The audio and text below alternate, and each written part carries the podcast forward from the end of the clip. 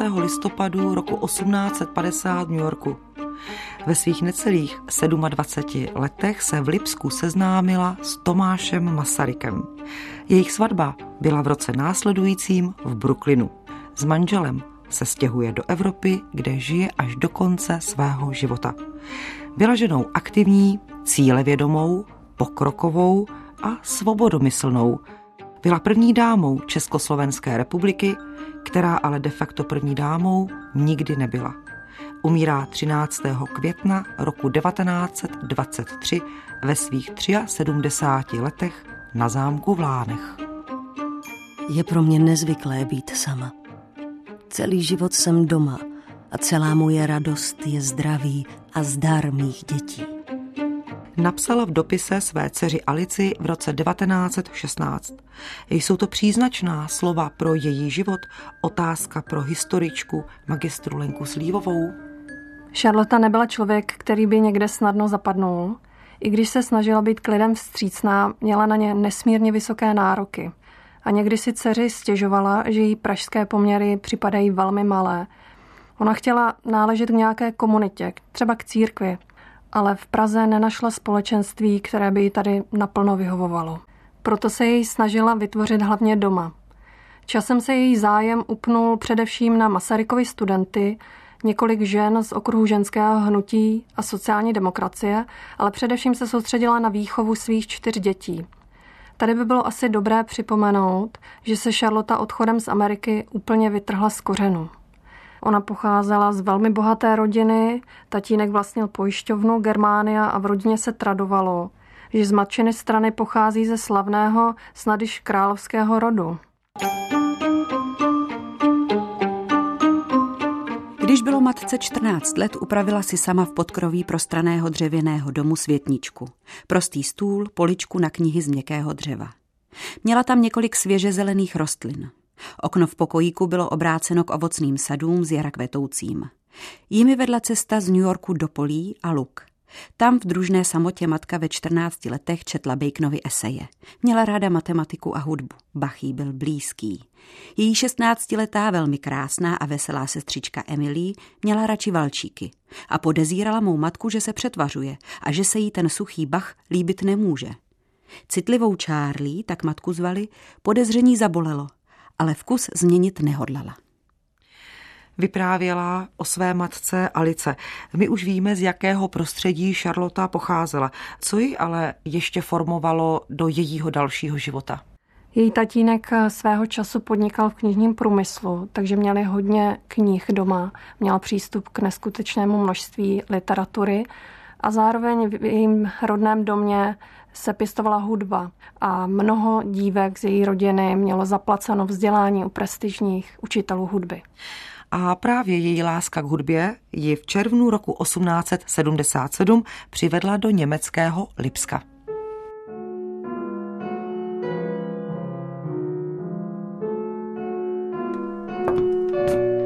Promiňte, slečno, nechtěl jsem vás rušit. Omlouvejte se, i tak bych musela skončit. Hrajete virtuózně. Nesmím si namáhat ruku. Já já trochu hraji na housle, ale s vámi bych se do dua neodvážil. Vyslované, přece máte hudbu v krvi. Líbí se vám v Lipsku? Vzrušuje mne, jací velikáni chodili po zdejších ulicích. Goethe, Leibniz, Bach. Já jsem to už po druhé. Studovala jsem tady konzervatoř. Mm-hmm. Máte francouzské předky? Mí předci byli igenoti. Igenoti? To mne velmi zajímá. Proč vás zajímají zrovna igenoté? Zabývám se protestantismem. Aha. Za chvíli přijde Hedvika. Hm, chtěli jsme si předčítat. Nechcete se zúčastnit? Můžeme se střídat? S největší radostí, slečno. Charlotte Garik hrála na klavír, Tomáš Masaryk studoval v Lipsku filozofii a oba zbližovala i jejich oblíbená kniha, kterou si chtěli předčítat. Bylo to poddanství žen Johna Stuarta Milla, to je drobná knížka, ve které stálo černé na bílém, že jsou si muž a žena rovni. O jejich vztahu svědčí také Šarlotiny denníkové záznamy, které jsou z listopadu a prosince téhož roku, kdy byla ve Spojených státech amerických. 7. listopad 1877. Ráno. Spokojená. Horečka. Poledne. Hrozná deprese. Nedokážu si představit, že mě Tomas může milovat. Obávám se, že mu budu na obtíž a že bude zklamán. 8. listopad. Studené srdce, zoufalství. Ale po příchodu Tomasova dopisu mi bylo dobře a jasno. Neodeslala jsem mu hned odpověď. Proč bych ho měla rušit? 13. prosinec. Myslela jsem na Tomase a bylo mi smutno a cítila jsem se osamělá. 14. prosinec. Napadla mě myšlenka napsat esej o manželství jako dárek k Tomášovým narozeninám.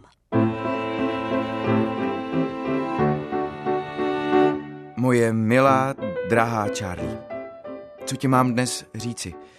Kdybys byla zde, řekl bych ti, že tě mám rád, políbil bych tě. Poprvé, důvěrně, možná důvěrněji než jindy. Ať je to jak chce, ty víš, co bych ti chtěl říci. Aby to všechno netrvalo příliš dlouho, tak ti říkám, že tě miluji, drahé dítě. Dále ti chci říci, že jakmile dokončím tento dopis, přikročím k přepisování mé první knihy na čisto tak, abych pracoval. Ať ti Bůh žehná. Mám tě velmi rád, Charlie, velmi rád. Byl to tak silný vztah? Ano. Oba byli plní ideálu a už nevěřili, že k sobě můžou najít přiměřeného partnera. A dokonce se bez vědomí rodičů zasnoubili. To určitě nebylo častým jevem. Tenhle mladý pár určitě začíná svoji životní cestu poněkud rebelsky a dobrodružně. Píše se únor roku 1878 a Tomáš Masaryk konečně přijel do New Yorku na námluvy k panu Garikovi. Pane Gariku, ujišťuji vás, že já a Charlie jsme ti nejlepší... Pane Masaryku, nač tolik slov. Nebudu přece dceři bránit ve štěstí. Jaký existenčně zajistíte? Až dokončím habilitaci, jistě získám na univerzitě placené místo. Hmm, a do té doby? Budu učit dávat soukromé kondice. Charlotte je zvyklá na určitý standard. Jste schopen ho zajistit? Tedy chtěl jsem vás požádat, zda byste nám poskytl finanční podporu na, na tři roky. Vy teda máte opravdu odvahu. Pane Gariku, já bez Charloty nemohu být. Dobrotivý bože. Vy jste mi ale nápadník. Tak dobře, dám vám tři tisíce a zaplatím cestu do Evropy. Ale víc. Ani cent. A hned v březnu roku 1878 byla svatba. Zajímavé je, že Tomáš Masaryk, jak víme, přijal jedno ze jmen a to Garik. Kam odjíždějí? Tomáš si přivádí svou ženu do jednopokojového bytu do Vídně. Šalota zůstává v domácnosti, vaří, šije a uklízí. Žádný klavír, žádné knihy. Naplnilo to ten ideál, o kterém oba dva snili? No určitě si Charlotte musela procházet obdobím velké frustrace, protože to bylo v přímém rozporu s tím, co si vytkli na začátku svého vztahu. V roce 1879, tedy rok po svatbě, se jim narodila dcera Alice. Zanedlouho poté pak syn Herbert. Jak se to projevilo ve finanční situaci rodiny? Velmi špatně. Musí si vzít půjčku od přítele a z ní platit pomocnici v domácnosti, protože se navíc Charlotte roztonala. Takže půjčka od otce byla pryč, od přítele také pryč a rodina, řekněme, chudákuje. Naštěstí se Tomášovi naskytla šance stát se mimořádným profesorem na České univerzitě a tak se mladí stěhují do Prahy. A v roce 1886 se jim narodil syn Jan, jejich třetí dítě. Jak žili Masarykovi v Praze? Masarykové byli od počátku pobytu v Praze velmi aktivní, všichni se zapojují do společenského života, Charlotte navštěvuje vyhlášený americký klub DAM Vojty Prska a pomáhá Tomášovi pořádat pro studenty páteční besedy. Docent Tomáš Garik Masaryk se s vervou pustil také do intelektuálních pří. V roce 1886 proti němu stáli mužové vědci zvučných men a spor se týkal pravosti rukopisů. Do rodiny přibyla v roce 1890 dcera Eleonora, ta ale v necelých čtyřech měsících umírá. Tomáš Garik Masaryk se rozhodl stát se politikem. A to v roce 1891 úspěšně byl zvolen říšským poslancem. Téhož roku to už bylo Šarlotě 41 let, se narodila dcera Olga. Jaké bylo toto několikaleté období pro Šarlotu? Kromě toho, že pohřbila malou dceru Elinku, taky umírá matka i otec velmi rychle za sebou a do toho se mladý Jan roztoná na tyfus. A za takové situace odchází Tomáš poslancovat do Vídně a ona zůstává na celou domácnost úplně sama. Měla vůbec možnost pokračovat ve svém veřejném životě? Ano, našla si čas věnovat se například českému ženskému hnutí a začala psát i o hudbě. Vrátila se tak k původní lásce z dětství a začala psát i články o hudbě o Bedřichu Smetanovi, přes kterého chtěla pochopit českou povahu. Dařilo se jí to? Články nebyly přijaty příliš dobře, bylo jí vytýkáno, že opomíjí práce ostatních lidí a navíc tyto články psala pod šifrou, takže se pod ně vlastně nepodepsala. Přichází rok 1899, období Hilsneriády. Klíčovou roli sehrál tehdy už profesor Tomáš Garik Masaryk. Dobrý den, Charlie. To je hrozné, máš hlavu samý šrám? Nelekej se, Charlie. Takhle to vypadá, když promluví dav. Nemluv v hádankách. Ti, kteří mají být intelektuální elitou, věří na takové středověké pověry jako rituální vražda. Krev nevinné pany do macesu. Taková hloupost. Poznal jsi někoho? Mí studenti to nebyli, spíš křiklouni z techniky a medicíny. Kde? V průchodu. Věděli, že tudy chodím, počkali si na mě, pomohl mi číšník z platýzu. Tohle jen tak neskončí, Tomáši. Odjedeme z Prahy, Charlie. Kam? Do Vídně a hned, jak to půjde, do Ameriky. Natrvalo, ty by ses nechtěla vrátit domů. Blouzníš. Můžeme se usadit v Bostonu nebo Chicagu. Ne, Tomáši. Odjedeme jen do Vídně. Musíš dokončit, co jsi začal. Hilsneriáda, útoky studentů, nevybíravé reakce veřejnosti a Masarykovi utíkají z Prahy, i když jenom do Vídně. Masaryk se tehdy zastával Leopolda Hilsnera, žida z Polné, který byl obviněn, že rituálně zavraždil Anešku Hrůzovou. Křesťanskou dívku, střetávání se židoství s křesťanstvím mělo někdy opravdu v daném období ostré rysy. Co udělal Masaryk, když žaloba, veřejné mínění, všichni byli proti Hilsnerovi? Masaryk se jasně postavil proti antisemitismu. Charlotte říkala svému manželi Tomášovi, musíš dokončit, co jsi začal. Co tím měla na mysli? Byla přesvědčena o tom, že v Rakousku-Uhersku musí prosazovat demokratické ideály.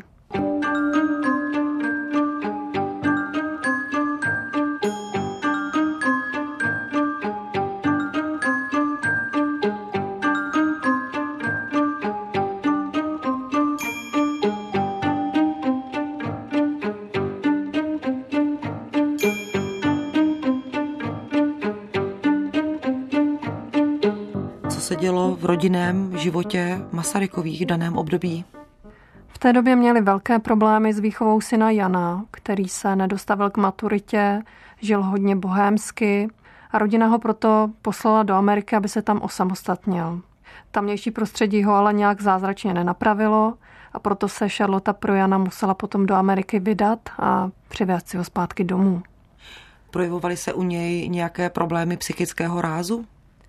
Dalo by se to tak říct, měl určitě vždycky výchovné problémy a hodně se vymezoval vůči svým rodičům. Přesto posléze právě Jan Masaryk udělal úspěšnou kariéru jak novináře, tak také poválečného ministra zahraničí po roce 45.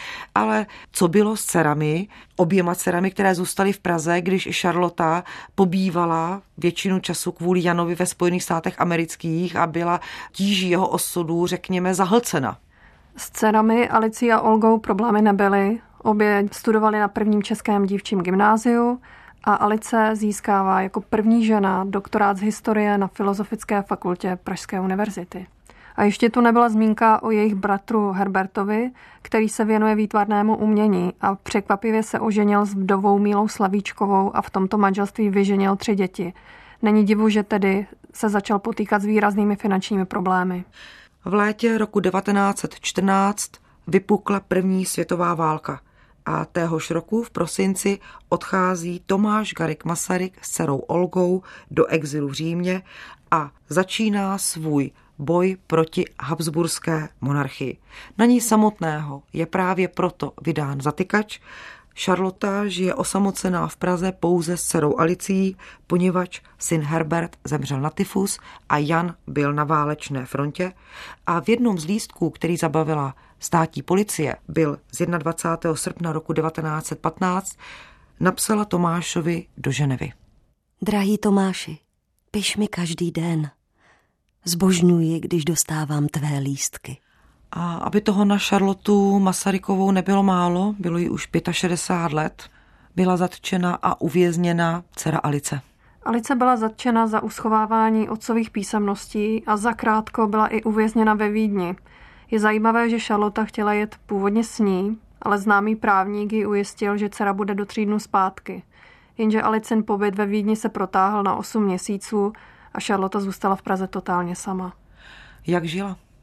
Byla v průběhu této doby několikrát vyslýchána, byla naprosto odkázána na pomoc přátel, trpěla hladem a hodně lidí se od ní v té době odvrátilo. Kolikrát prý nebyla schopná ani navštívit Herbertův hrob na Olšanském hřbitově. Měla vůbec nějaké peníze? Masarykovi byl v tomto období zastaven plat a ona žila s nějakou dobu z Alici na platu profesorky a když i ten byl zastaven, tak eh, žila z Šámalova fondu, který pro ní byl zřízen. O jaký fond se jednalo, kdo byl Šámal? Šámal byl Masarykův přítel, který pro Charlotu zřídil fond, díky kterému tady přes válku přežívala a zároveň byla živena třeba penězma z Charity ze zámoří. Charlota Masaryková 16. dubna roku 1916 napsala v dopise své dceři Alici do vídeňského vězení. Moje milá Alice, sedím u svého psacího stolu a myslím na tebe, mé dobré dítě. Cítím osamocení. Můj celý život byl tak zvláštní. Cítila jsem tak nekonečně silně s každým členem své rodiny a dala jsem si vždycky práci, abych měla čas pro každého, kdo ke mně přišel, abych podle svých nejlepších sil dala to, po čem kdo toužil, anebo co potřeboval. Nebyla jsem spokojena s okolím, ačkoliv jsem tak mnoho pěkného a dobrého viděla. Viděla jsem vždy mnohé praktické schopnosti, ustálené dobrou praktickou tradicí a podivovala jsem se energii, s kterou se prováděla. Co mi ale zde vždy nejvíce chybělo, byla schopnost nábožensky myslit. To jsem takřka vůbec nenacházela. Nábožensky cítit, to ano. Nábožensky myslit, ne. Byla Charlotta v českém prostředí osamocená i přes její veškerou snahu mu porozumět a v něm se také účastnit? Chyběli tady řád a zdálo se jí, že lidé jsou tu příliš přízemní a malicherní. Ona byla z Ameriky naučená, že se má stále něco dělat pro lidi, pro společnost. A to tady moc neviděla. Projevilo se to i v souvislosti s dalšími událostmi těžkými také na jejím zdraví? Charlotte se hodně dlouhou dobu držela. Snažila se všechny lidi kolem sebe pozbuzovat. Alici psala do vězení nesmírně krásné a pozbudivé dopisy, ale začíná se jí stýskat. Stýská se jí po domově, po rodném jazyce a kolem roku 1917 už začíná mít velké obavy o Olgu i o Masaryka.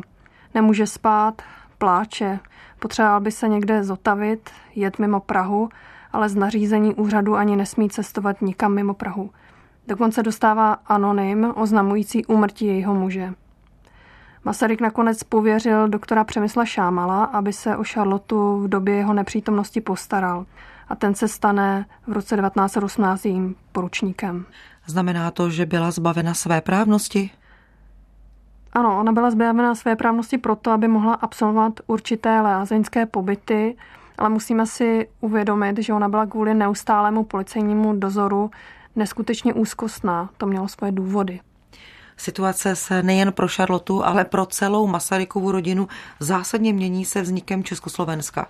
V prosinci roku 1918 se oba manželé setkávají po čtyřletém odloučení. Do Prahy se totiž vrací její manžel, první prezident Československa Tomáš Garik Masaryk. Co to znamenalo pro život Šarloty? Charlotte musí zůstat v péči lékařů a proto jí Masaryk nejprve přijíždí na koni navštívit ve Veleslavíně a později si nechává vedle jejího pokoje zřídit pracovnu. ale poslední roky Charlotte jsou poznamenány střídáním pobytu v sanatoriu a v Lánech, kde nejčastěji trávila na místě pod duby. Dá se říct, že když šel Masaryk nahoru, ona šla bohužel naprosto dolů. Zůstala Charlotte Masaryková osamocena i poté, co se stala první dámou, kterou ale vlastně nikdy nebyla?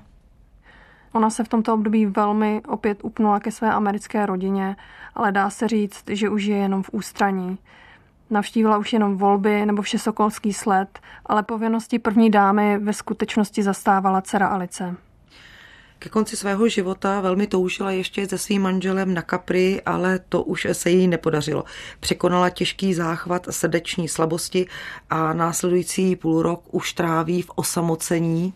Ve společnosti duchovního pastýře Františka Urbánka, který jí denně přečítá z Bible.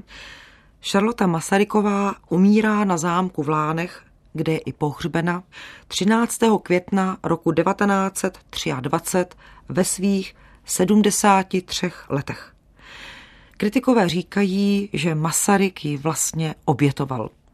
Charlotte ale s obětí souhlasila a ten jejich životní úkol, přinést sem demokracii, brala za svůj. Podařilo se jim přiblížit jejich společnému ideálu rovnoceného partnerství, které stálo na počátku jejich vztahu při seznámení? Některé jejich ideály určitě vzali za své ale přesto se jí podařilo v jejím životě propojit hodně důležitých rolí. Byla oddanou ženou, matkou, ale i zajímavou myslitelkou, která ho ovlivnila. Proč vůbec ale můžeme Charlotu Masarykovou zařadit mezi osudové ženy? Byla to nesmírně zajímavá výjimečná žena, která po všech stránkách Tomáše Garika Masaryka formovala. Navíc riskovala úplně všechno, zanechala za sebou celý známý svět, aby sem přijela a teprve s ní Masaryk objevil směr a cíl svého života – jak to ostatně i sám potvrdil.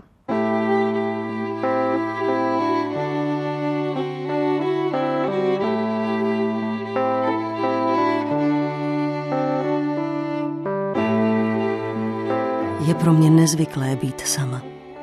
Celý život jsem doma a celá moje radost je zdraví a zdar mých dětí.